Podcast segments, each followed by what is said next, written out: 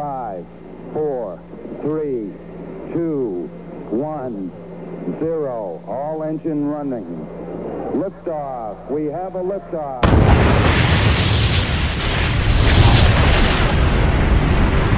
You're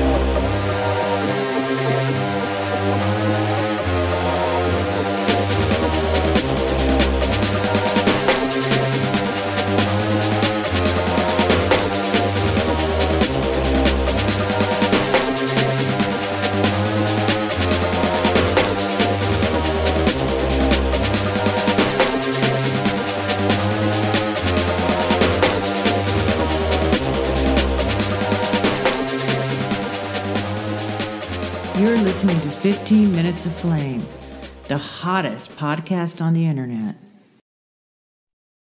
Phoenix, and I apologize for being on the late side. Uh, you got a little bit of a late start on the other show, which I just finished, and it's kind of like when you're traveling and uh, one plane gets behind, and uh, all of a sudden it throws everything off. So uh, here on the ready, but also a little on the uh, tardy side of things.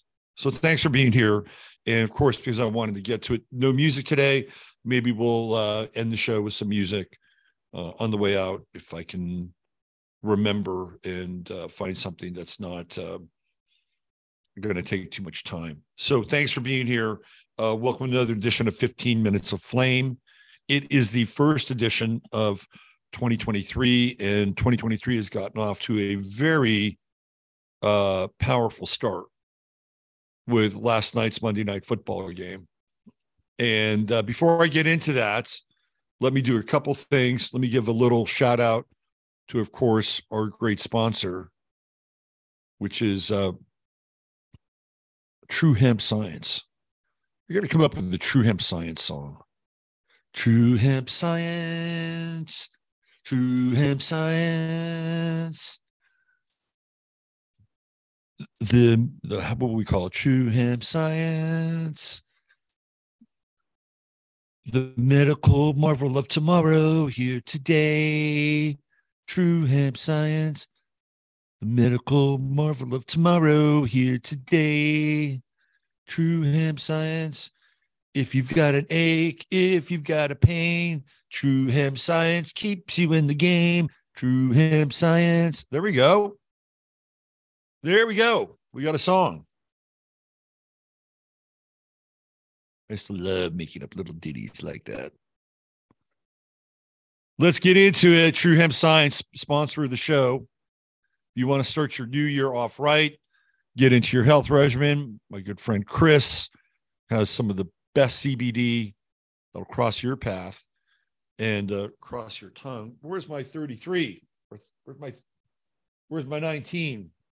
I don't have it, and uh, I haven't I haven't uh, moon dusted up because the truth of the matter is, I got up 20 minutes before I did my show this morning, and I just haven't had time to, you know, get the coffee junkie fix.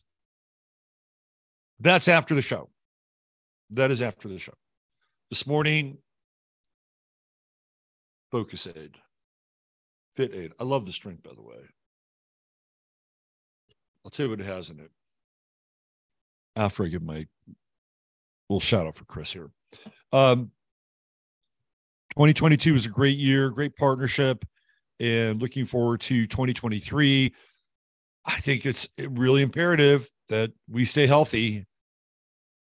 It's going to be health and water are going to be the big commodities in our realm moving forward. Health and water. And it's interesting here that we have this wonderful waterfall that we get to see every time I talk about Chris's product. But if you're new to the show and you haven't tried True Hemp Science, uh, Chris makes it very, very easy. And, you know, I rave about the gummies. I had, a, I was up late last night. I, I ain't lying. I was on with Clyde Lewis. Uh, that's 11 to midnight. And I, and I, and I missed that sleep window because I was doing shit, uh, trying to you know, machete my way through the weeds of Twitter last night. It's an interesting time in terms of communication. I think I pissed off some Buffalo Bills fans because I called their general manager a douchebag. That's another story. Um, and then I got into Kyle Rittenhouse and Greta Thunberg's chart, and that's another story. We'll talk about that. But by the time it was all done, I I was it was about 210 about 210 and guess what i did i dropped a gummy and that gummy was instrumental in helping me um, take a little trip to the land of nod faster than normal because my brain is always kind of working. So when i go to bed my brain is working right? I have to shut the brain off. And the, the true hemp science gummy is perfect for that. So if you're interested in ordering some product from chris which i do highly recommend and you're listening on the uh, podcast site go to truehempscience.com forward slash ref forward slash 23 and you'll be able to go into the website and if you get a hundred dollars or more type in one five M-I-N-S, one five M-I-N-S, and you'll get some free product thrown your way. So if you don't get the gummies, I'm sure Chris will throw you a couple of gummies and a few other things. You spend $150 or more and you'll get free shipping. It's a great deal. So start your new year off with a health affirmation and make some of the best CBD that I've tried part of your daily health practice and regimen. TrueHempScience.com forward slash ref forward slash 23. Bang in 15 mins when you check out and you'll get the goodies. All right, let's get into the show. Whew. What a whirlwind. What a whirlwind from last night. It's always interesting being on with Clyde. Clyde is one smart motherfucker, I got to tell you. And I think he has one of the great radio voices too. The, the guy just reminds me of uh, kind of an old school sort of fire and brimstone, hell and damnation creature. That's what I get from Clyde. He's uh, a, a, a, Pisces sun, and he has Saturn in Pisces, so he has a lot of the this kind of heavy Piscean uh, sort of uh, apocryphal vibe about him.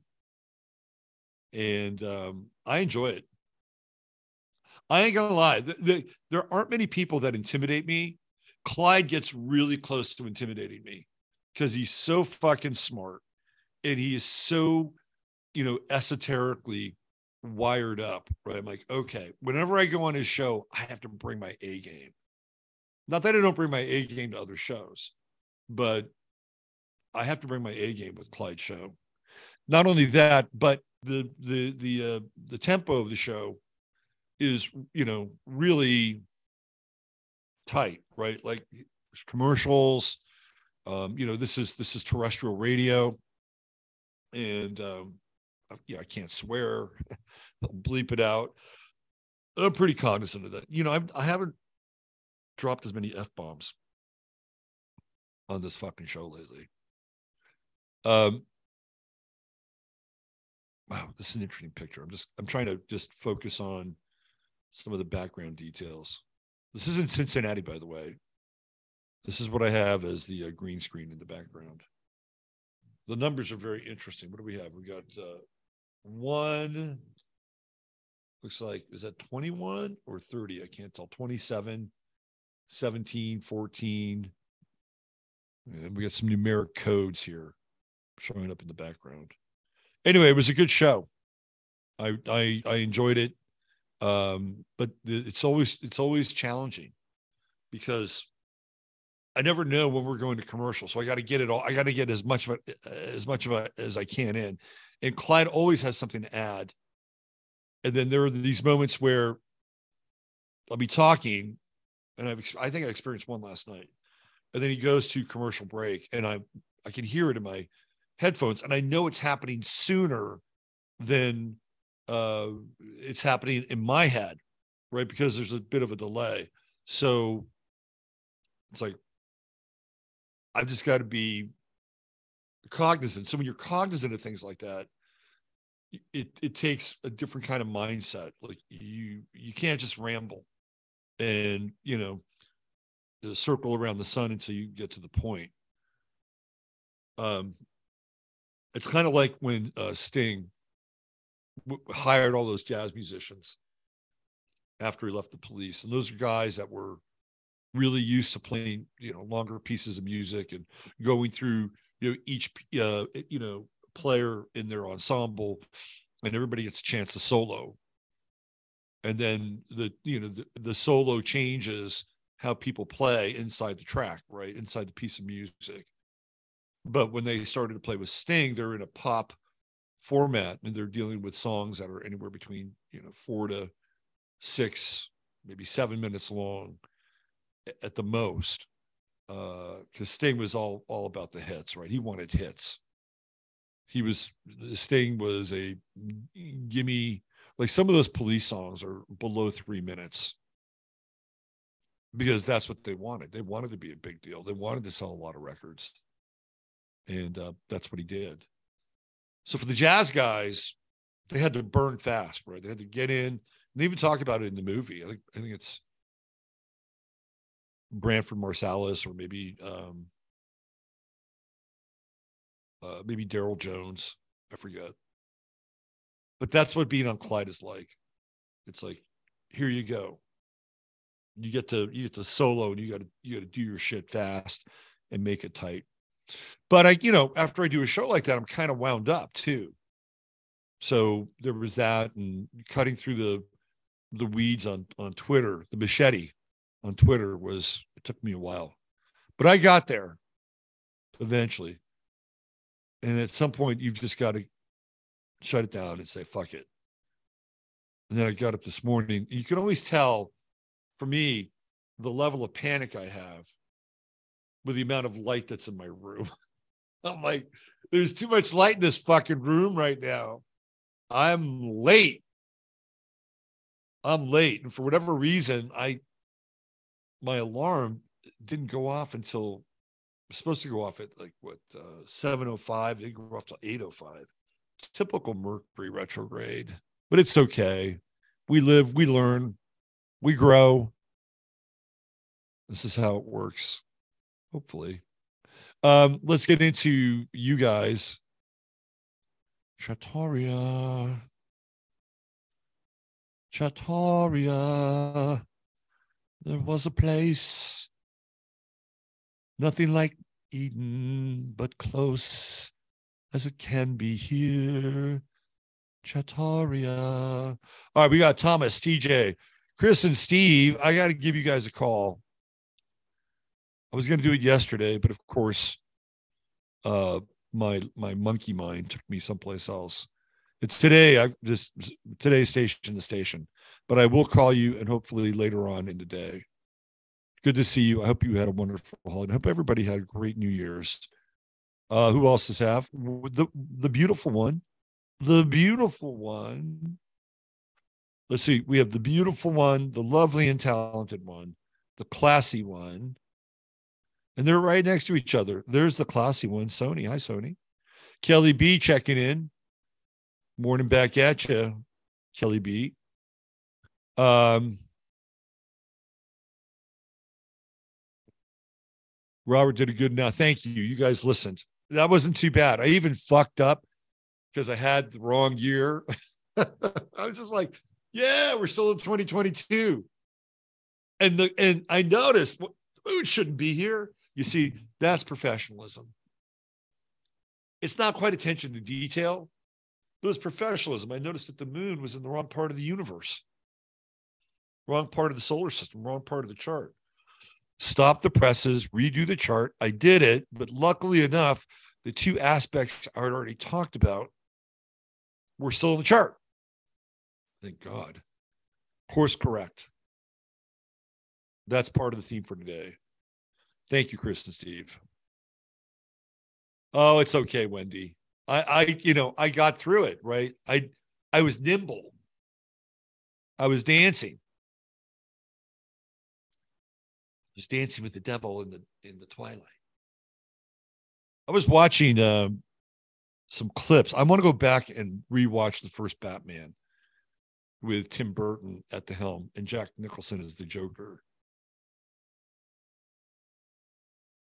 That's a really dark movie. I mean, for what was that, the 80s? Everything just blurs now. But that was a really dark movie. When when you look at the what Tim Burton is doing in terms of Gotham City and some of the interiors, uh, some of the things that they, you know, use in the background. There's a scene where um, the Joker comes into uh, the character played by Kim Basinger, who in that movie she's such a terrible actress. I mean, you can tell she's acting, and she's. I don't know where that is in terms of Kim Basinger's arc as an actress but it's kind of hard to watch in certain scenes. Of course, she's beautiful. Um, but there's a scene where Jack Nicholson comes into the, her apartment, and you know when you look at movies, when I look at movies that I haven't seen in a long time, through a different set of eyes now, you see different things. And uh, Tim Burton is clearly an occultist. I mean, we, we know that we've we've seen some of his other work post Batman, but it really shows up. And he has a great visual style. And I know he's working with other people in terms of set design and things like that. But he has a great visual style, somewhere between like, you know, gothic art and comic book. And there's this, there's a scene in uh Kim Basinger's apartment where uh, Michael Keaton, who obviously plays Batman, is in Bruce Wayne character, and he's by the fireplace. The Joker and two of his henchmen are inside her apartment, and on the mantle of the fireplace are two obelisks. So you have you have Boaz and Yakin, and then outside of the apartment, in the hallway of the apartment, are two more obelisks. I'm like, shit, look at this. We have one scene and four obelisks, and then even the scene where uh, Jack Nicholson's Joker character comes in and kills his crime boss, uh, Jack, played by Jack Palance, Jack Palance, Palance, Jack Palance. It's not quite as um, symbolic in an occult way, but the visual of the office is incredible. So I'm going to go back and, and rewatch the uh, the first Batman movie. User 13. Call in user 13. User 13, come in, please. Uh, let's see. JJ, what's happening, JJ?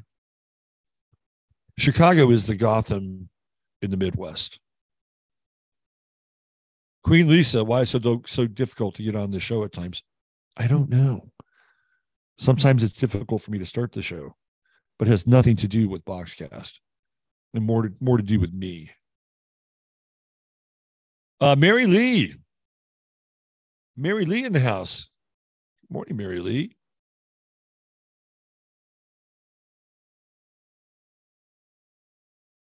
It's 15 minutes of flame and not of. That's why we have AOV and not OF.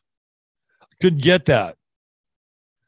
Double B, Beth Barry's here. What's going on, Beth? Good to see you. SJS, Happy New Year back at you. Who else? Equicentric. What's going on, Equa? Checking in. Let's see who else. Yeah, it was Tommy's birthday on Saturday the Joker. Speaking of the Joker, that's the Joker card in the uh, playing card system. Let's see. This is a show that Nish did a few weeks ago. Look at that. Tom doing a little love for Nish. Good man. Let's see. Anybody else? Steve Lectro. Hey, what's going on? I put the crystal geyser water through Berkey Now enjoying a glass of water. Yeah, I remember back in the day when Crystal Geyser came on the scene. That was coming out of uh, that was coming out of Calistoga, Napa County. Had Crystal Geyser and they had Calistoga water. I don't know if you can still get Calistoga water. Calistoga was the first mineral water that I had outside of Perrier, which I've never liked. Never liked Perrier. I was like, I know I'm supposed to like this, I don't really like it. It's a little flat. Who else do we have? There's my man, DJ MC. What's happening, Michael? Lisa W. What's happening? Hucklebuck 411 is here. We had it, we had it almost 80 degree Sunday. I had to turn the air conditioning on. Uh, who else? Lynn is here. Morning Finca, scribe of Persia. Can't stay off to work. Hey, we're glad you stopped by. Thanks for stopping by. Always nice to get a drive by. Never swear. I remember Mrs. Curtin lying all the boys up in the kitchen to observe Peter's head in sync as Mrs. Mrs. Curtin put a bar of soap in for five minutes. You boys got it. Yes, Mrs. Curtin. Yeah, the soap, the soap is very effective. Very Susie the Sea Goddess checking in from Cali. Yes, Lynn, I tried. I tried. Famous last words. He tried. Morning, Aldi. Cremo, if you follow Cult Priestess, you have a good idea how the Crimmy's holiday celebration was. Sweet. Yeah, I I've been on her show. I haven't I haven't uh I haven't connect with her for a while. She's also a, a, a Twitter pal. Uh Kabuki Theater. What's shaking besides California? We got a we have an earthquake. There was some earthquake uh rumblings yesterday for California. The cult priestess, yes. She's been connected with the Crimmies for a while. She loves them. She's cool. Uh, let's see. Mark M, Mr. Matheny, my astrological brother from another mother. Jack Palance, very interesting face. Yeah, he he he was an interesting character. He was a poet. He's he was an odd guy, but a, you know, cool guy. I like Jack Palance. Um, I just I I want to I want to camp just to get a break from the EMF soup. Christine, I have a rabbit question for you because I, I got a, a Le Creuset from uh, the good doctor for Christmas. Wonderful gift, by the way. And in 2023, I really want to dive into more culinary stuff. And I want to cook a rabbit in the Le Creuset. But the rumor I heard is that you're not supposed to eat a rabbit in any month that doesn't end with R. Can you confirm that? Can you confirm that rumor? And this is your this is your year. I mean, it's not your astrological year because uh, I know you're not a rabbit. Maybe you might be a rabbit. I forget what year you were born in. I think you're a little younger than me.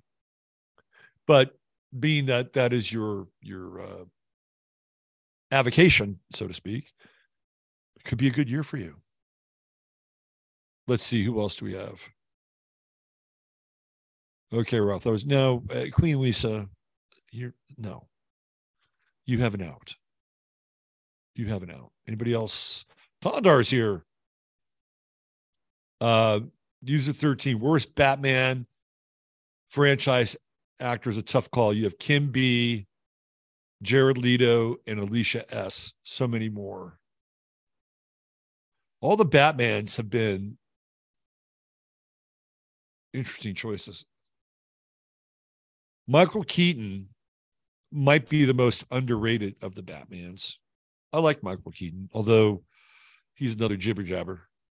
He's another jibber jabber uh, you know, blue in the head kind of guy. Have you ever seen Birdman? That movie's a trip. That movie is one long fucking shot. I don't know how they did it. It's one long extended shot. There's no edits in Birdman. It's crazy. Absolutely crazy. Um, isn't Dunkirk like that too? Or one of the, one of the recent war movies where it's just all one shot. I think it was a bit of an underrated Batman. I kind of checked out when George Clooney showed up and Val Kilmer showed up to play Batman. It was, it was like, uh,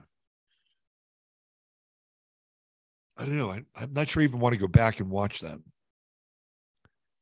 Uh, I like Christian Bale as Batman, even though he's got the weird voice, and he, and he's he's obviously really doing everything he can to not make his accent sound British. But I like Christian Bale. He's a really good actor. I like I like I like the uh, I like that that that trilogy. To me, those are the best Batman movies. But I do want to go back and watch that first Batman again. That's the the uh, sound that was Danny Elfman doing those soundtracks. God, he's creepy. He's really creepy. Have you seen Bridget Fonda, by the way? He married Bridget Fonda. And Danny Elfman turned himself into, you know, he it was it, it was like he used Carrot Top as a role model. You know, Carrot Top used to be the skinny little comic, then he got all buffed and shit. Danny Elfman did the same thing. Like there are image, images of Danny Elfman during COVID, and the guy's Rip City. And then you look at these, there were a few pictures that got out of Bridget Fonda, I think cruising around Santa Barbara or wherever they, I think Santa Barbara. And my God, you can't even recognize Bridget Fonda. It's like uh, that that original person is in there somewhere. I don't know where she is.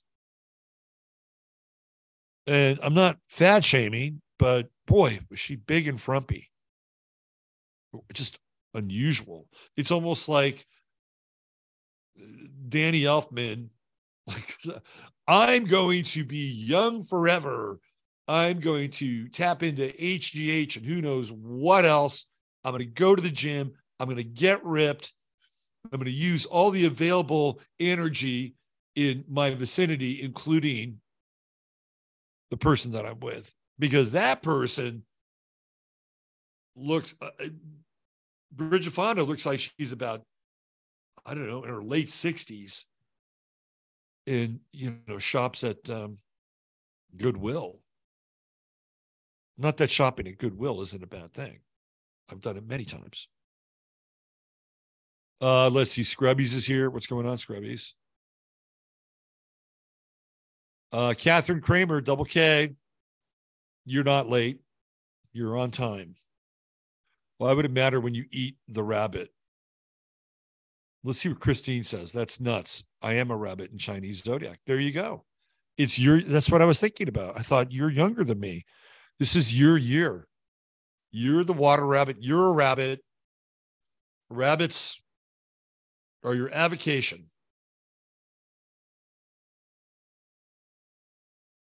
Uh, Sony said, I've heard something similar for seafood. Interesting.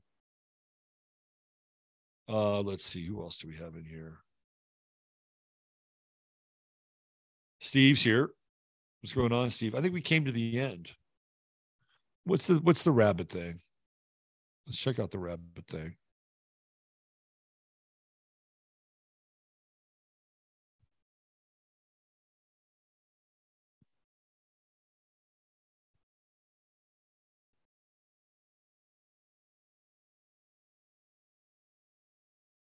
Here it is. Um,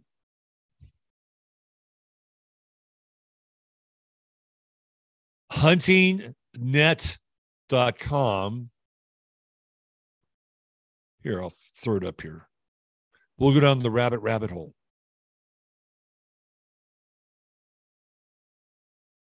What's the story behind the old saying, only shoot a rabbit in a month with an R in it? Any good rabbit recipes. I've only heard that expression in relation to the safe times to eat oysters. So, to Sony's point, would assume that it refers to the fact that rabbits are safer to eat in cold weather. In my family, we never shot rabbits until we got a freeze or a very hard frost. It was supposed to kill parasites on rabbits that cause disease. Uh, in the summer months, most rabbits has what we call wolves in them. It's a grub worm looking thing that lives under their skin. They go away when it gets colder outside. So that's probably where it comes from. I've always heard not to shoot rabbits until after the first frost, something about them having worms until then. So there's some, there might be some legitimacy to that. Here's another one, Permies.com, another message board. Uh, let's see. I know when it is warm, you shouldn't eat wild rabbits, but that you can kill them in the winter. But I'm not sure uh, when that winter official begins and ends with the rabbit population. According to the Michigan Department of Natural Resources, the cottontail rabbit and snowshoe hare season is September 5th, Travis County of Austin. Oh. Let's see. I should probably take this, but I can't. I will call them back. Um, according to Michigan uh, Department of Natural Resources, okay. So March 31st. I don't know if those are the wild rabbits you're asking me about, but that's what I could find. I hope that helps. Uh, we just use the first snowfall when the lilacs bloomed as our window. So there's something to it. We say if the month has an R, then it is rabbit eaten month. So September through April. So the month has to have an R, it doesn't have to end in R. Reason is potential parasite contamination during the winter months. That's what our old timers say around here in the Rocky Mountains. There you go. All right. Um, so there's our rabbit breakdown. There's our rabbit breakdown, our rapid rabbit breakdown. Let's get into last night. Last night, one of the most odd occurrences that um, we've seen with sports. And in sports in general, it was a crazy, crazy night. And again, I follow sports peripherally. I don't I don't watch live NFL. I don't watch live NBA. I don't watch live MLB because it takes up way too much time. And honestly, all those leagues lost me during the the supposed lockdown, so-called lockdown. So, um, I watch highlights though. And last night in the NBA, Donovan Mitchell scored 71 points. That's a lot of fucking points. Plays for the Cleveland Cavaliers. And Klay Thompson scored 54 points for the Golden State Warriors. And LeBron James, everybody's favorite, scored 45 points for the uh, LA Lakers. It was a huge scoring night in the NBA. But that wasn't the story.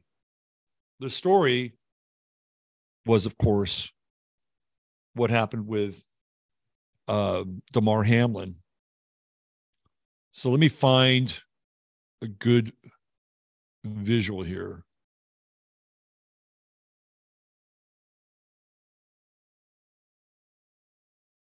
So I'm going into ESPN and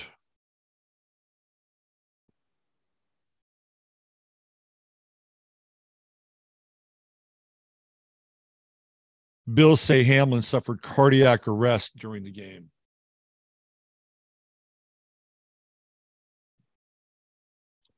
We'll uh, skip Scott uh, Van Pelt. I'll just read this.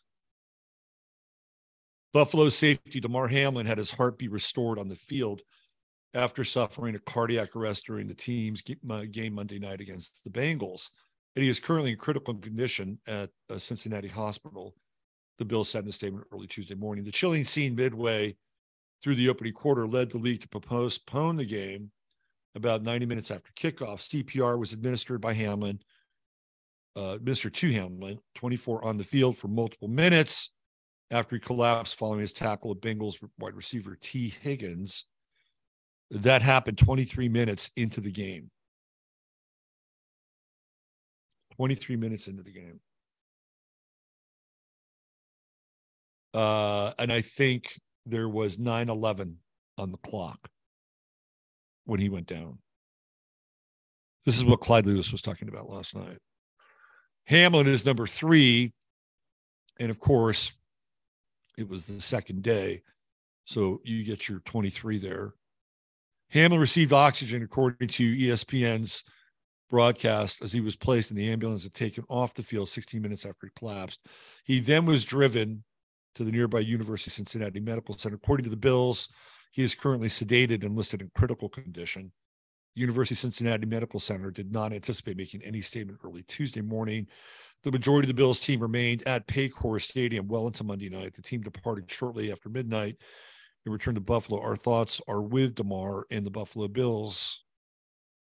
In a conference call shortly after midnight, the NFL did not provide an update on potentially rescheduling the game as the league enters the final week of the regular season. The injury took place after Hamlin tackled Higgins following the Bengals wideout wideout's reception over the middle near midfield. Higgins led with his right shoulder and hit Hamlin in the chest. So we see him get up quickly. It's like he's up, and then all of a sudden he falls backwards. Um, how many times have we seen this? Now, some people are saying that it was the jar to the chest that did this. And I don't know, maybe maybe, maybe, that was it. Unfortunately, we've all been conditioned to watch these soccer players, which Tom brought up in chat, or the Crimmies brought up in chat, I forget which, uh, that just drop, right? And we watch them play and they drop. We watch newscasters doing a doing a newscast and drop. And we go all the way back to Tiffany Dover or Drover. I think it's Dover, Dover or Drover who was from uh, Nashville, the nurse, and they were given their press conference that everybody was, you know, vaxxed up and safe, and the public should do it. And she has her eyes rolled back in her head, and boom, like that happened.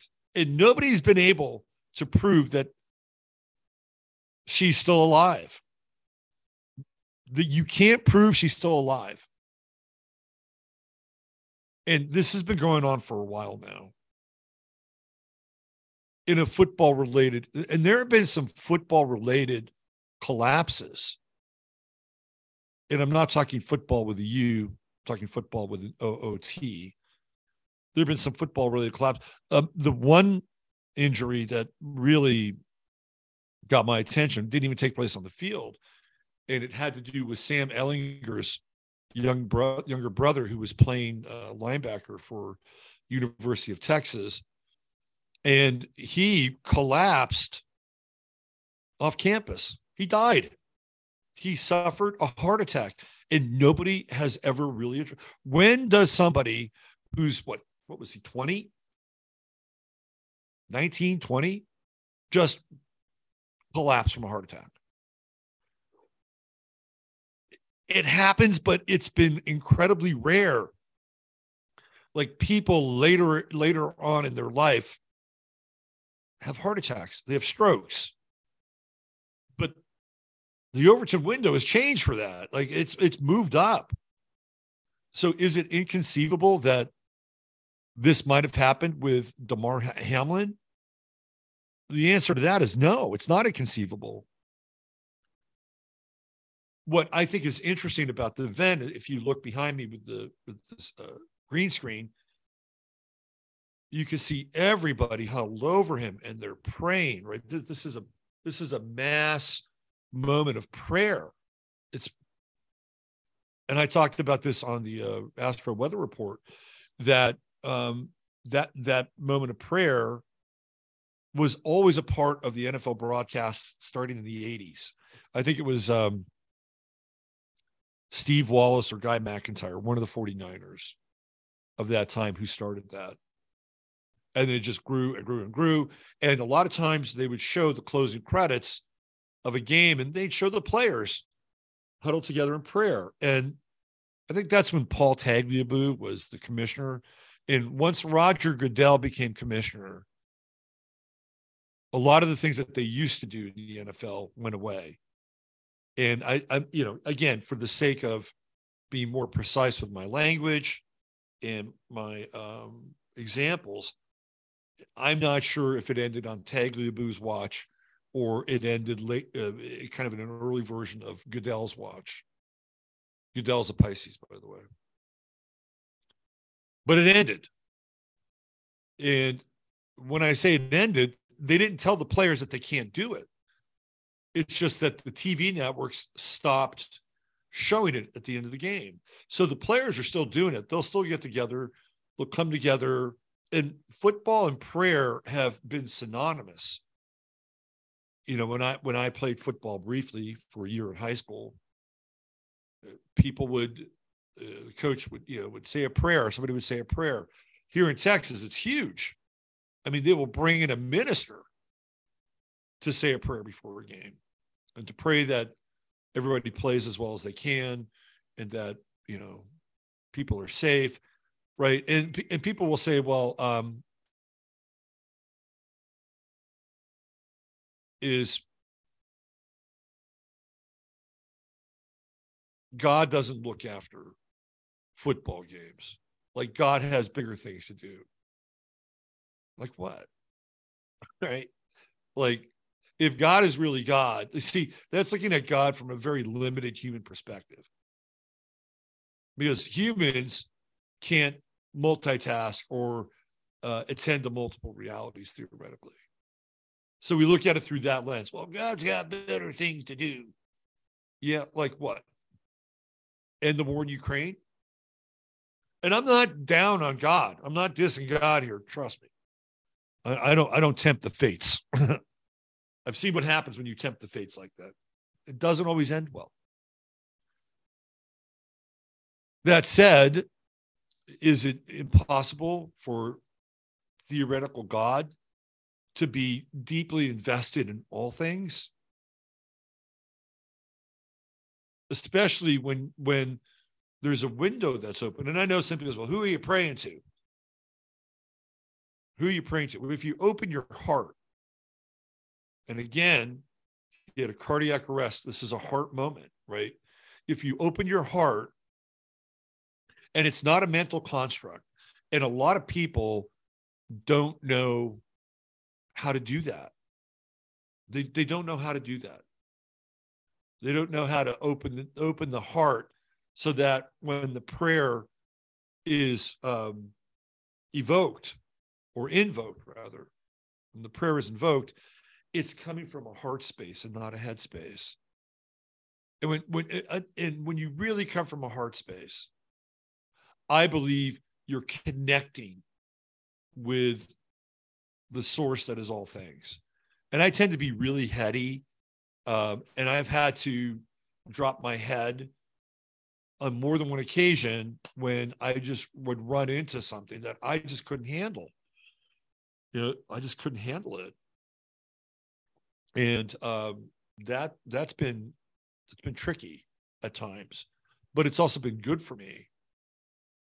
You know, it's been it's been uh, humbling, especially the times when I would hit, you know, kind of this nadir, and I'm like, well, what do I do? I mean, you run out of options because your everyday construct can't handle something that seems to be above your pay grade. And everybody runs into that from time to time.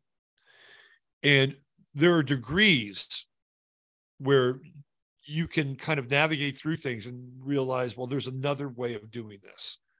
I'm not stuck in the binary kind of um, circuit. You get out of the binary circuit what happens if I go here? What happens if I, you know, I talked about that. I know it's a minor event, but I talked about that when I picked up my mother. and I decided not to go to the arrivals because it was just too crowded, and I didn't, you know, I didn't, I didn't, I didn't want to uh, force my way into somebody else's path. So I went to the departures, and then I, you know, called her on my cell phone, and the guy who was with her, who was uh, pushing her wheelchair, helped her get up, get up there to the to the departures, and it went easy, right? So that's kind of moving out of the, you know, that, that's a different kind of navigational moment, right? That's where these are not like deep life altering circumstances. I'm picking my mother up at the airport, but but those are applicable. I'm talking about when you just are like, I don't know what else I can do. And even then, there's not always a guarantee that your theoretical prayers are going to be answered. And at least not in that time. You you it's like you have to get to a place where there's some kind of perfect pitch whatever that perfect pitch is. I mean it could be um you know a basso profundo right it's low and it's deep but it's a perfect pitch meaning that you're down in that place where everything about your experience is completely integrated. So you're at one with your intention. And that's when prayer, I think, really begins to become how would I describe it? Kind of electrochemical force um, in one's life. And there was a, what was this back in early 2000s i was doing this uh, kind of side hustle with these women in new york who had a really interesting business model. I don't know if they're still in business but they were really good at what they were doing. And they were like a uh, an incubator early adopter think tank. They were really smart. And they would send people out and um, interview like really ahead of the curve thinkers. And they would put they would have like these interviews be on video and i was one of those people. And um so i interviewed you know maybe about half a dozen people for that.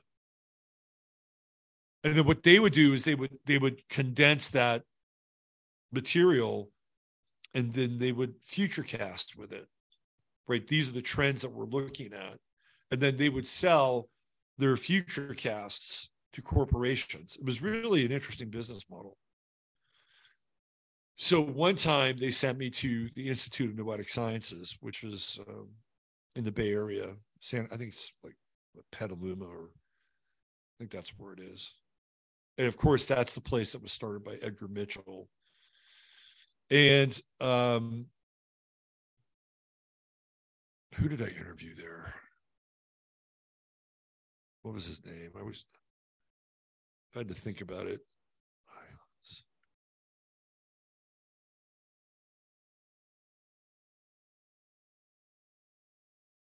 Let's see, our staff. Let's see who the staff is.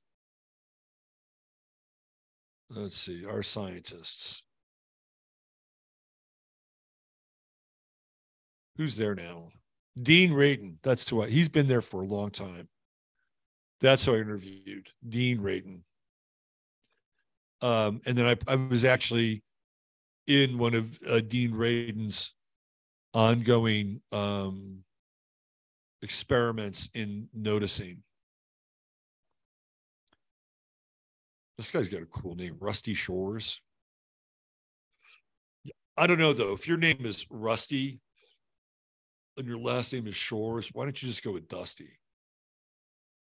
How could you stop at Rusty? Dusty Shores. Rusty Shores is cool. Dusty Shores is cooler. Just saying.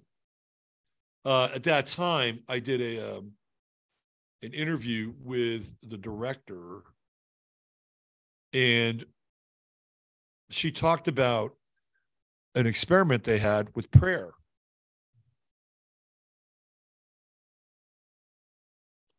And they had a group of nuns that were that they had uh, essentially contacted and contracted out to to be part of this experiment. And they had these nuns uh, like uh, praying uh, for people who had been injured. And the um, and i don't know what they were using as their baseline but it seemed to have an effect on the people that were injured a positive effect, not a negative effect, but a positive effect. And I thought, well, that's interesting, right? So, so this whole idea of prayer has some merit and some meaning to it. But I think you have to be at the right octave in order to really connect with it, right? And it's not a heady process. And some people have asked me, well, why do you why did you stop, you know, doing the invocation and the prayer before each show? And the reason why is because um, I thought it was too heady. Like I was coming from my head. And, and I was like thinking, well, what do I need to say? What do I need to um, convey? And I'm like, if I have to think about it, it's probably not coming from a place with the right octave right? And there were certain days where I could kind of get into a place where I could drop down. But if you have to think about it, I think if you have to think about it too much, you have to rethink where you're coming from. That's just that was just my perspective. I'm like, uh, you know, not that I didn't believe it or believe in it, because it's always it's hey, I think it's better than nothing in some ways. But on some level, it's like you've got to come from a different place. That's why I actually stopped not because I had a you know break with faith or anything like that. And in human design, um, there's a little thing called trajectory, and apparently I'm anti I'm anti deist. And Jordan Peterson is deist. And when you look at Jordan Peterson and you hear what he talks about, Jordan Peterson invokes God a lot you know he, he he has a very controversial interpretation of the bible and christianity and jesus. But he does it nonetheless. And it's not that i don't believe in god. Trust me I, i've had too many experiences where i've seen things and experienced things in my own life and in other people's lives that i do. But i'm not starting from the same place as jordan peterson and neither one is better or worse than the other. So, uh, uh, you know, I'll give you an example of, for me, um, what was the right octave. So when I was uh, 24, it was 24, 25, 25. I'd come back from Findhorn and uh, I had this job that I was, and it's a really interesting I never really thought about it in these terms, but it's a really interesting, let's call it a dialectic between manifestation and prayer. So when I came back from Findhorn, I decided to, uh, I was really intrigued by Findhorn and the gardens of Findhorn and, you know, plant life and devic and elemental energies and all that stuff. And I thought, I'm going to become a landscape designer. And you, you got to go to school for shit like that. But I had it in my mind, oh, this is a cool thing. You know, you get to work with plants, you get to do all these interesting things, right? And get in touch with what uh, what the power of nature can bring, especially if it's intentional and you know, I'd read The Secret Garden and I was, you know, it was kind of like I was I was into it. So I said to myself, well, first of all, I got this book by David Spangler on manifestation. And it was a really comprehensive look at how to manifest. I'm like, okay, well, let me try it out. So I did. And what I wanted to do is I wanted to manifest a job with a landscaper landscape company because there were a number of them on the coast where I was living at the time. So I did it And a couple days later, um, I would I would drive my what was I driving at that time? I think I had a Volkswagen Rabbit. And I would drive it to, to the beach. Sometimes I'd run there. But for this one day, I drove there. And it wasn't that far from my house. And um, I went running. I would always I would run on the beach with my dog. And I came back to my car and I noticed that there was this woman in her truck and she couldn't start her truck. And I noticed on the side of her truck that it was an advertisement for a landscape company. Like that she worked for a landscape company. And I talked with her and I said, Well, do you need help? And part of that was altruistic, but there was another part which was like, This is part of the manifestation.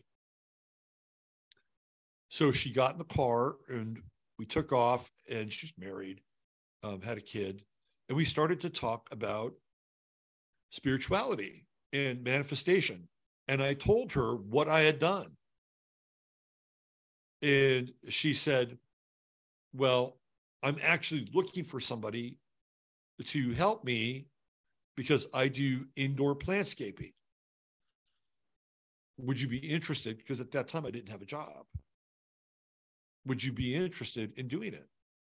And I said, Yeah, sure. I mean, here we go right? I really want to go work, you know, with, you know, the outdoor landscaping, but hey, it's a foot in the door, right? So I went down, I filled out an application, I got hired. She started to take me out for about three days. And then there were these two guys who were on the landscaping crew who were uh, Mexican and they got deported. I guess somebody from ICE did kind of, they don't do this anymore. But somebody at ICE decided, hey, let's go out to this landscape site and let's see who's got some ID. Right. So they found these two guys who worked for this crew and they sent them back to Mexico. So this guy who ran the place, you know, needed all hands on deck. And hey, what about you? Can you do this? I'm like, sure. So now all of a sudden my manifestation has happened. And I'm like, man, this is fucking cool. Look at the power of manifestation. Look what I got here. This is great. Well, then I'd have to get up at six in the morning, which is eh, it's not a big deal. Although today was a big deal. Maybe a little bit before six. I'd have to be there at six. So I'd have my coffee, go down. I'd get there. And then I would get in this big truck, you know, with dually, front seat, back seat, and I'd be in there with uh, the guy who ran the business and the landscape crew. And then we would drive from Half Moon Bay, which is kind of where I was living, all the way out to Livermore in the East Bay or Dublin. It was Dublin, close to Livermore. And my job was to dig ditches basically from sun up to sundown. That was my job. We were putting sprinkler systems at this uh, condo complex. And as a projector, let me just tell you, it was not fun. It was not fun. And I, and I went through all these like spiritual exercises in my head. Oh, see what you wanted? See what you wanted? See what you got? Uh huh. Uh huh. How's that working out for you, buddy? It's just you and the shovel in the dirt. How much more spiritual is it than that? Chop wood, carry water, motherfucker. How about that?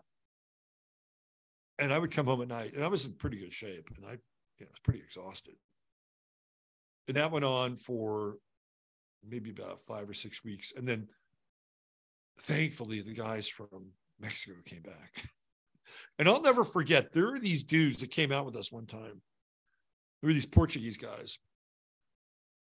These motherfuckers were ambitious. They would get up in the morning and they would,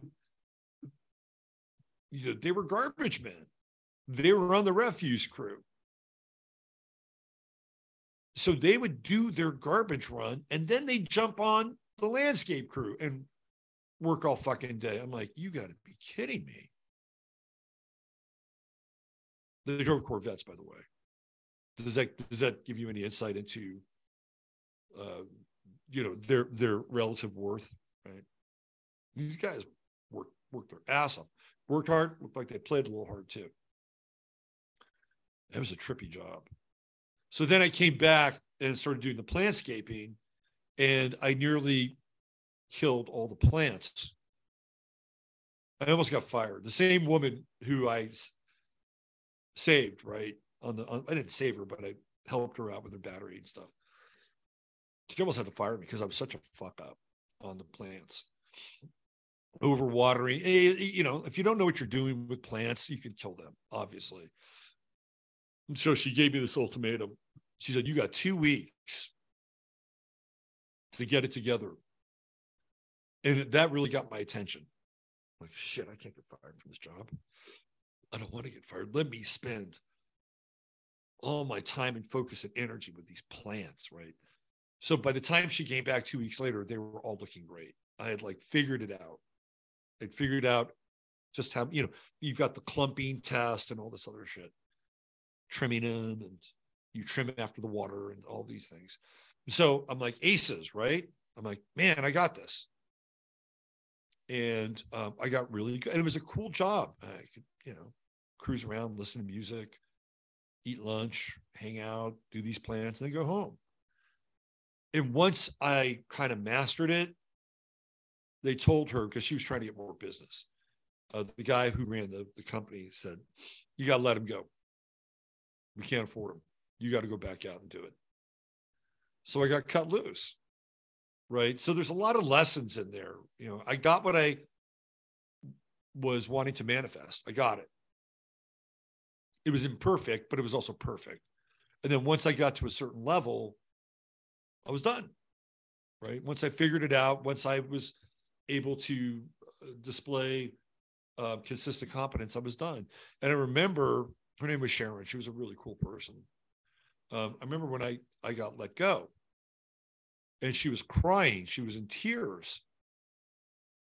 And I said, don't cry for me. It's like, you know, I'm. I'll be fine. I said, you're, I think you're really crying for yourself, but you know, it's cool. You can cry for yourself because her dreams of going out and being more than just a plantscaper and drumming up new business and new accounts, a way to kind of move up in the world for her, you know, like the, the plug got pulled on that. And I remember when I, I got called into the guy's office, I'm to say, thanks for the opportunity. Shook his hand, left. But then there was this down period where I wasn't working. And I was living at home and it was grinding. I was starting to grind. And I, I remember um, I remember listening to Time by Pink Floyd. And it was just playing in my head like I'm wasting time. I'm wasting time. Like time became this, you know, like anvil on my back. And right around that time, I I had uh, made a new buddy, a new friend, and we went camping one weekend. And I, and I think I've told this story before, but we went camping, and we went up to the Mendocino area, and he was somebody. He was a Capricorn, by the way, very cool guy, and he was very quiet. If you're ever around somebody who's really quiet for long periods of time, it can be very unnerving especially if you talk a lot um, and you have a lot of thoughts that you know um, ping pong in your head and i had a lot of thoughts ping ponging in my head at that time I mean, it was such a weird weekend so we go up to mendocino and there are a couple of things that happened come on up here um, one of the things that happened was the night that we it was a saturday night and uh, he had a van so there was enough room for the two of us to, because it's kind of cold and foggy in Mendocino.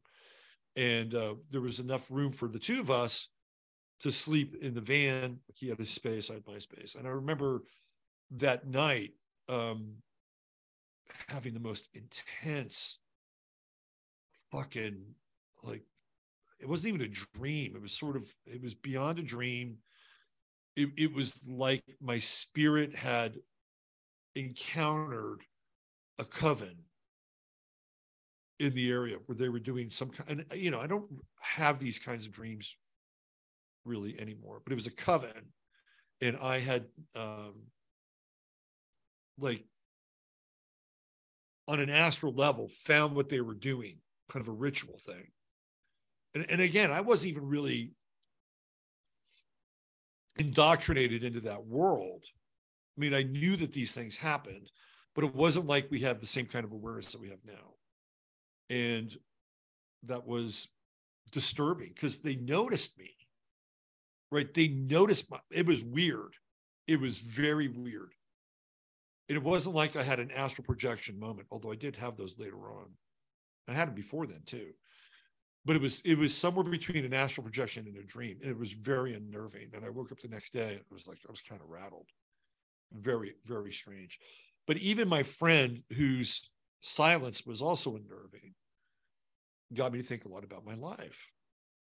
And I thought to myself, well, you're just a fucking spiritual tourist. That's all you are. You're just a spiritual poser.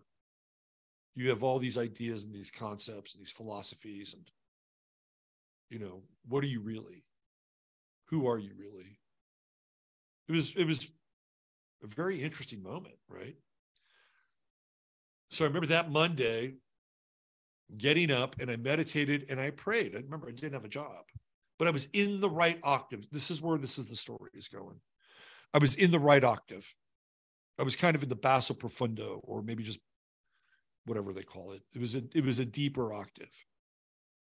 Like I was staring my life in my face and like, for all the things that you know, you don't know anything. So I said, All right, God, I don't have a job. I don't know what I'm doing. Just show me what to do. Whatever it is, I'll do it. And I was in the right place. And I got done. It was I was living at home. My father was there, and he told me uh, he asked me, "Hey, do you want to go down to the post office and get your mails?" We both had PO boxes. We didn't have a delivery to the to our house. You actually had to go to the PO box, and so our PO boxes were in the town next to where we were living, a little place called Moss Beach in California. And this is early in the day, maybe like I don't know, eight o'clock, 8 15, 8 30, somewhere around there.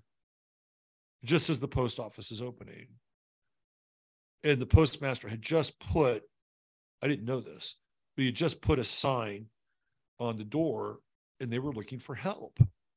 And there's one position in the post office that you can get hired for without taking a test.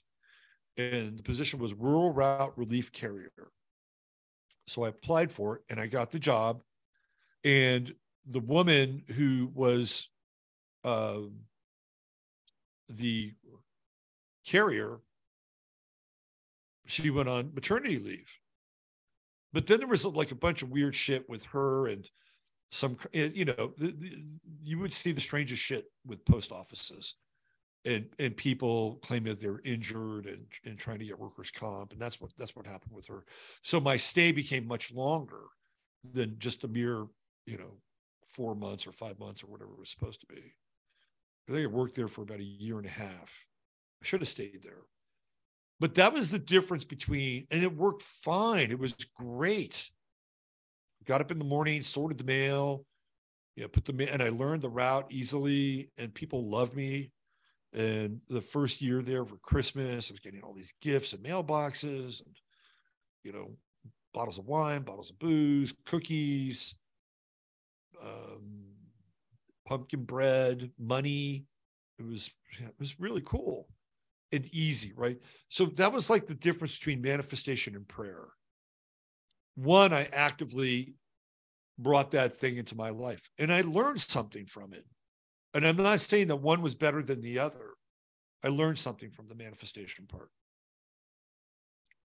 Um, I learned that manifestation can be imperfect. And no matter how much you kind of scope it out, it, it can be imperfect. But even that is perfect. Right? There's something to learn from it. The prayer was completely perfect. There was there was nothing I had to learn from it except, you know, the the basic function of the job. You know, one one was a vehicle of grace, and the other was more of a vehicle of personal will. One was higher will, and the other was personal will. And so when you go through a personal will moment, and our true will theoretically is our own personal will. And that theoretically was also the I had invitations. I didn't know that about human human design. I don't think even it might have existed then. No, I don't think it existed then. That would come later. It would come post uh, harmonic convergence. Anyway, so the, the the the the tone or the octave of prayer is really important. So here in the background, bring this all back to Damar Hamlin. It's a stunning moment, right? Stunning moment. You had people stopping their lives to pray for somebody that they don't even know. And he has a, a, foundation. And this is not like a, you know, he's a six round, fifth or sixth round draft pick out of LSU, which is interesting because they're the Tigers and they were playing in Cincinnati, which are the Bengals. And the quarterback who threw the pass, I believe, was a teammate of his, Joe Burrow. What do rabbits do? They burrow. Um, so he had this foundation, or he has it. He was trying to get twenty five hundred dollars by presents for kids for Christmas. I think the guy's got like probably close to four million dollars now in his foundation, and people just want to give it to him just in case, you know, he passed away, and you know, who you know, a lot of these guys in the NFL do not come from uh, very wealthy families. Usually somewhere between high poverty and lower middle class. There are some, there, there, there are a number that don't, but there's a, the majority of the players in the NFL, um, usually the byproduct of a single mom, right? You know the story. And I don't know if that's the case with him, but and it's not always uh, cool to assume, but we can you know, begin to put some of the pieces together where he might fit that profile. And if that's the case, these and a lot of a lot of times these players dedicate themselves to making their lives for their family better. And a lot of people diss sports. But the NFL and the NBA have created, for better or worse, generational money for families that wouldn't be able to sniff it. There are guys that have played in the NFL, and if they didn't have football, um, they'd either be incarcerated, dead, or working uh, some kind of, you know, small scale wage gig.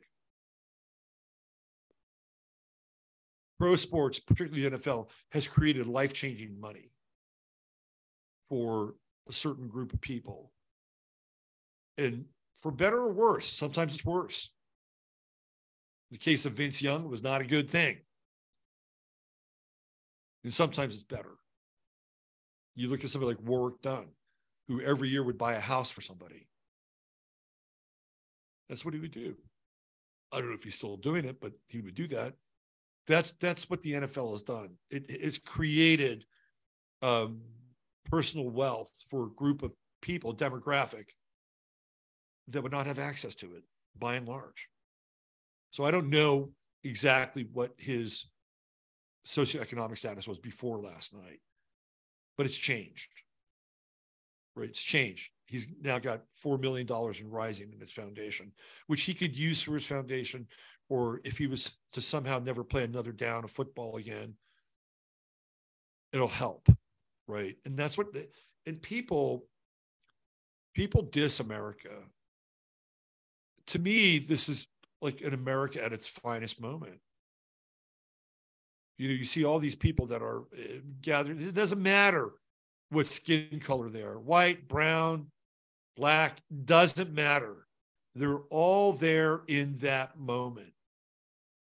One focus, one person, one intention, one octave. That's what they're doing. And millions of Americans around this country have responded both financially and spiritually to this young man's crisis. And I'm not even going to get into like the, the the dirty backstory with the Buffalo Bills and what they were demanding their players do in 2021. I could do a whole show on that, but I'm I'm going to leave that aside. I'm taking it up another octave here, another level, because this is what I and Steve uh, dropped this into my DM and said, "Yeah, look at what happened. You know, the brotherhood, the brotherhood being football players. Steve played football. You know, this is the this is the thing that football players share. It's like being a soldier in a war. It's the same kind of dynamic. And then you have all these fans that that, that have rallied around this young man. And, and there have been some weirdly divisive things said. I kind of got on Brandon Beane last night, who's the GM for the Bills. And of course, the Bills fans get your mouth out of our front office. It's like, fuck you. It's only a fucking sport. And by the way, if, if you do the math on what the NFL and what uh, the Bills were doing, Brandon Beane talking about, well, we've all got to be vaxxed because we'll be at a competitive disadvantage. Well, first of all, you've got to understand what you're asking your players to do. And they had Cole Beasley who said, I'm not doing this. He's a Bills player. He got crucified for it. He got run through the grinder. And to his credit, he never wavered. He never wavered. So here we go, full circle, two years later. Is it two years? Year later. And it comes right back to Buffalo with the specter of everything that's happened floating in the air. But that's here. Above that is something else. Above that is a more profound and divine and connected reality. And this is the thing. One of the things that I do think makes America great for all of its warts, for all the shit that we've done in foreign countries and even in our own country to people. Didn't happen. Not last night. Last night, one, one, pretty much one thought, one intention, one prayer, one purpose focused on this young man. And people rushing, right? Rushing in to offer their spiritual and their financial support. It starts off weird, starts off dark, but it inverts. This is the story of Aquarius. This is an Aquarian moment. People pull together in time space. It looks like tragedy, feels like tragedy, flips, and it becomes a miracle. All right. I think we'll end on that note. So thanks for being here. First show of 2022. Thanks for your patience. Oh, look who's here. Look who's here. The mighty one. The mighty one is here. Jasper the Astro Cat. Anything you want to say to anybody? Huh? Okay. Thanks, everybody. Prayers for Damar Hamlin. Get well fast, young man. Recuperate with the speed of light. I mean, we don't care if you ever play football again, but you've you've changed our lives. And you've changed them irrevocably in a positive way. Take care and bye for now.